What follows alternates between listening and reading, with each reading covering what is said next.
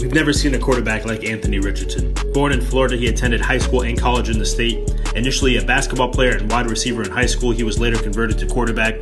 Despite mixed results at Florida, he showed incredible potential. With elite size, speed, and explosiveness, he was determined the most athletic quarterback in pre draft measurements in NFL history.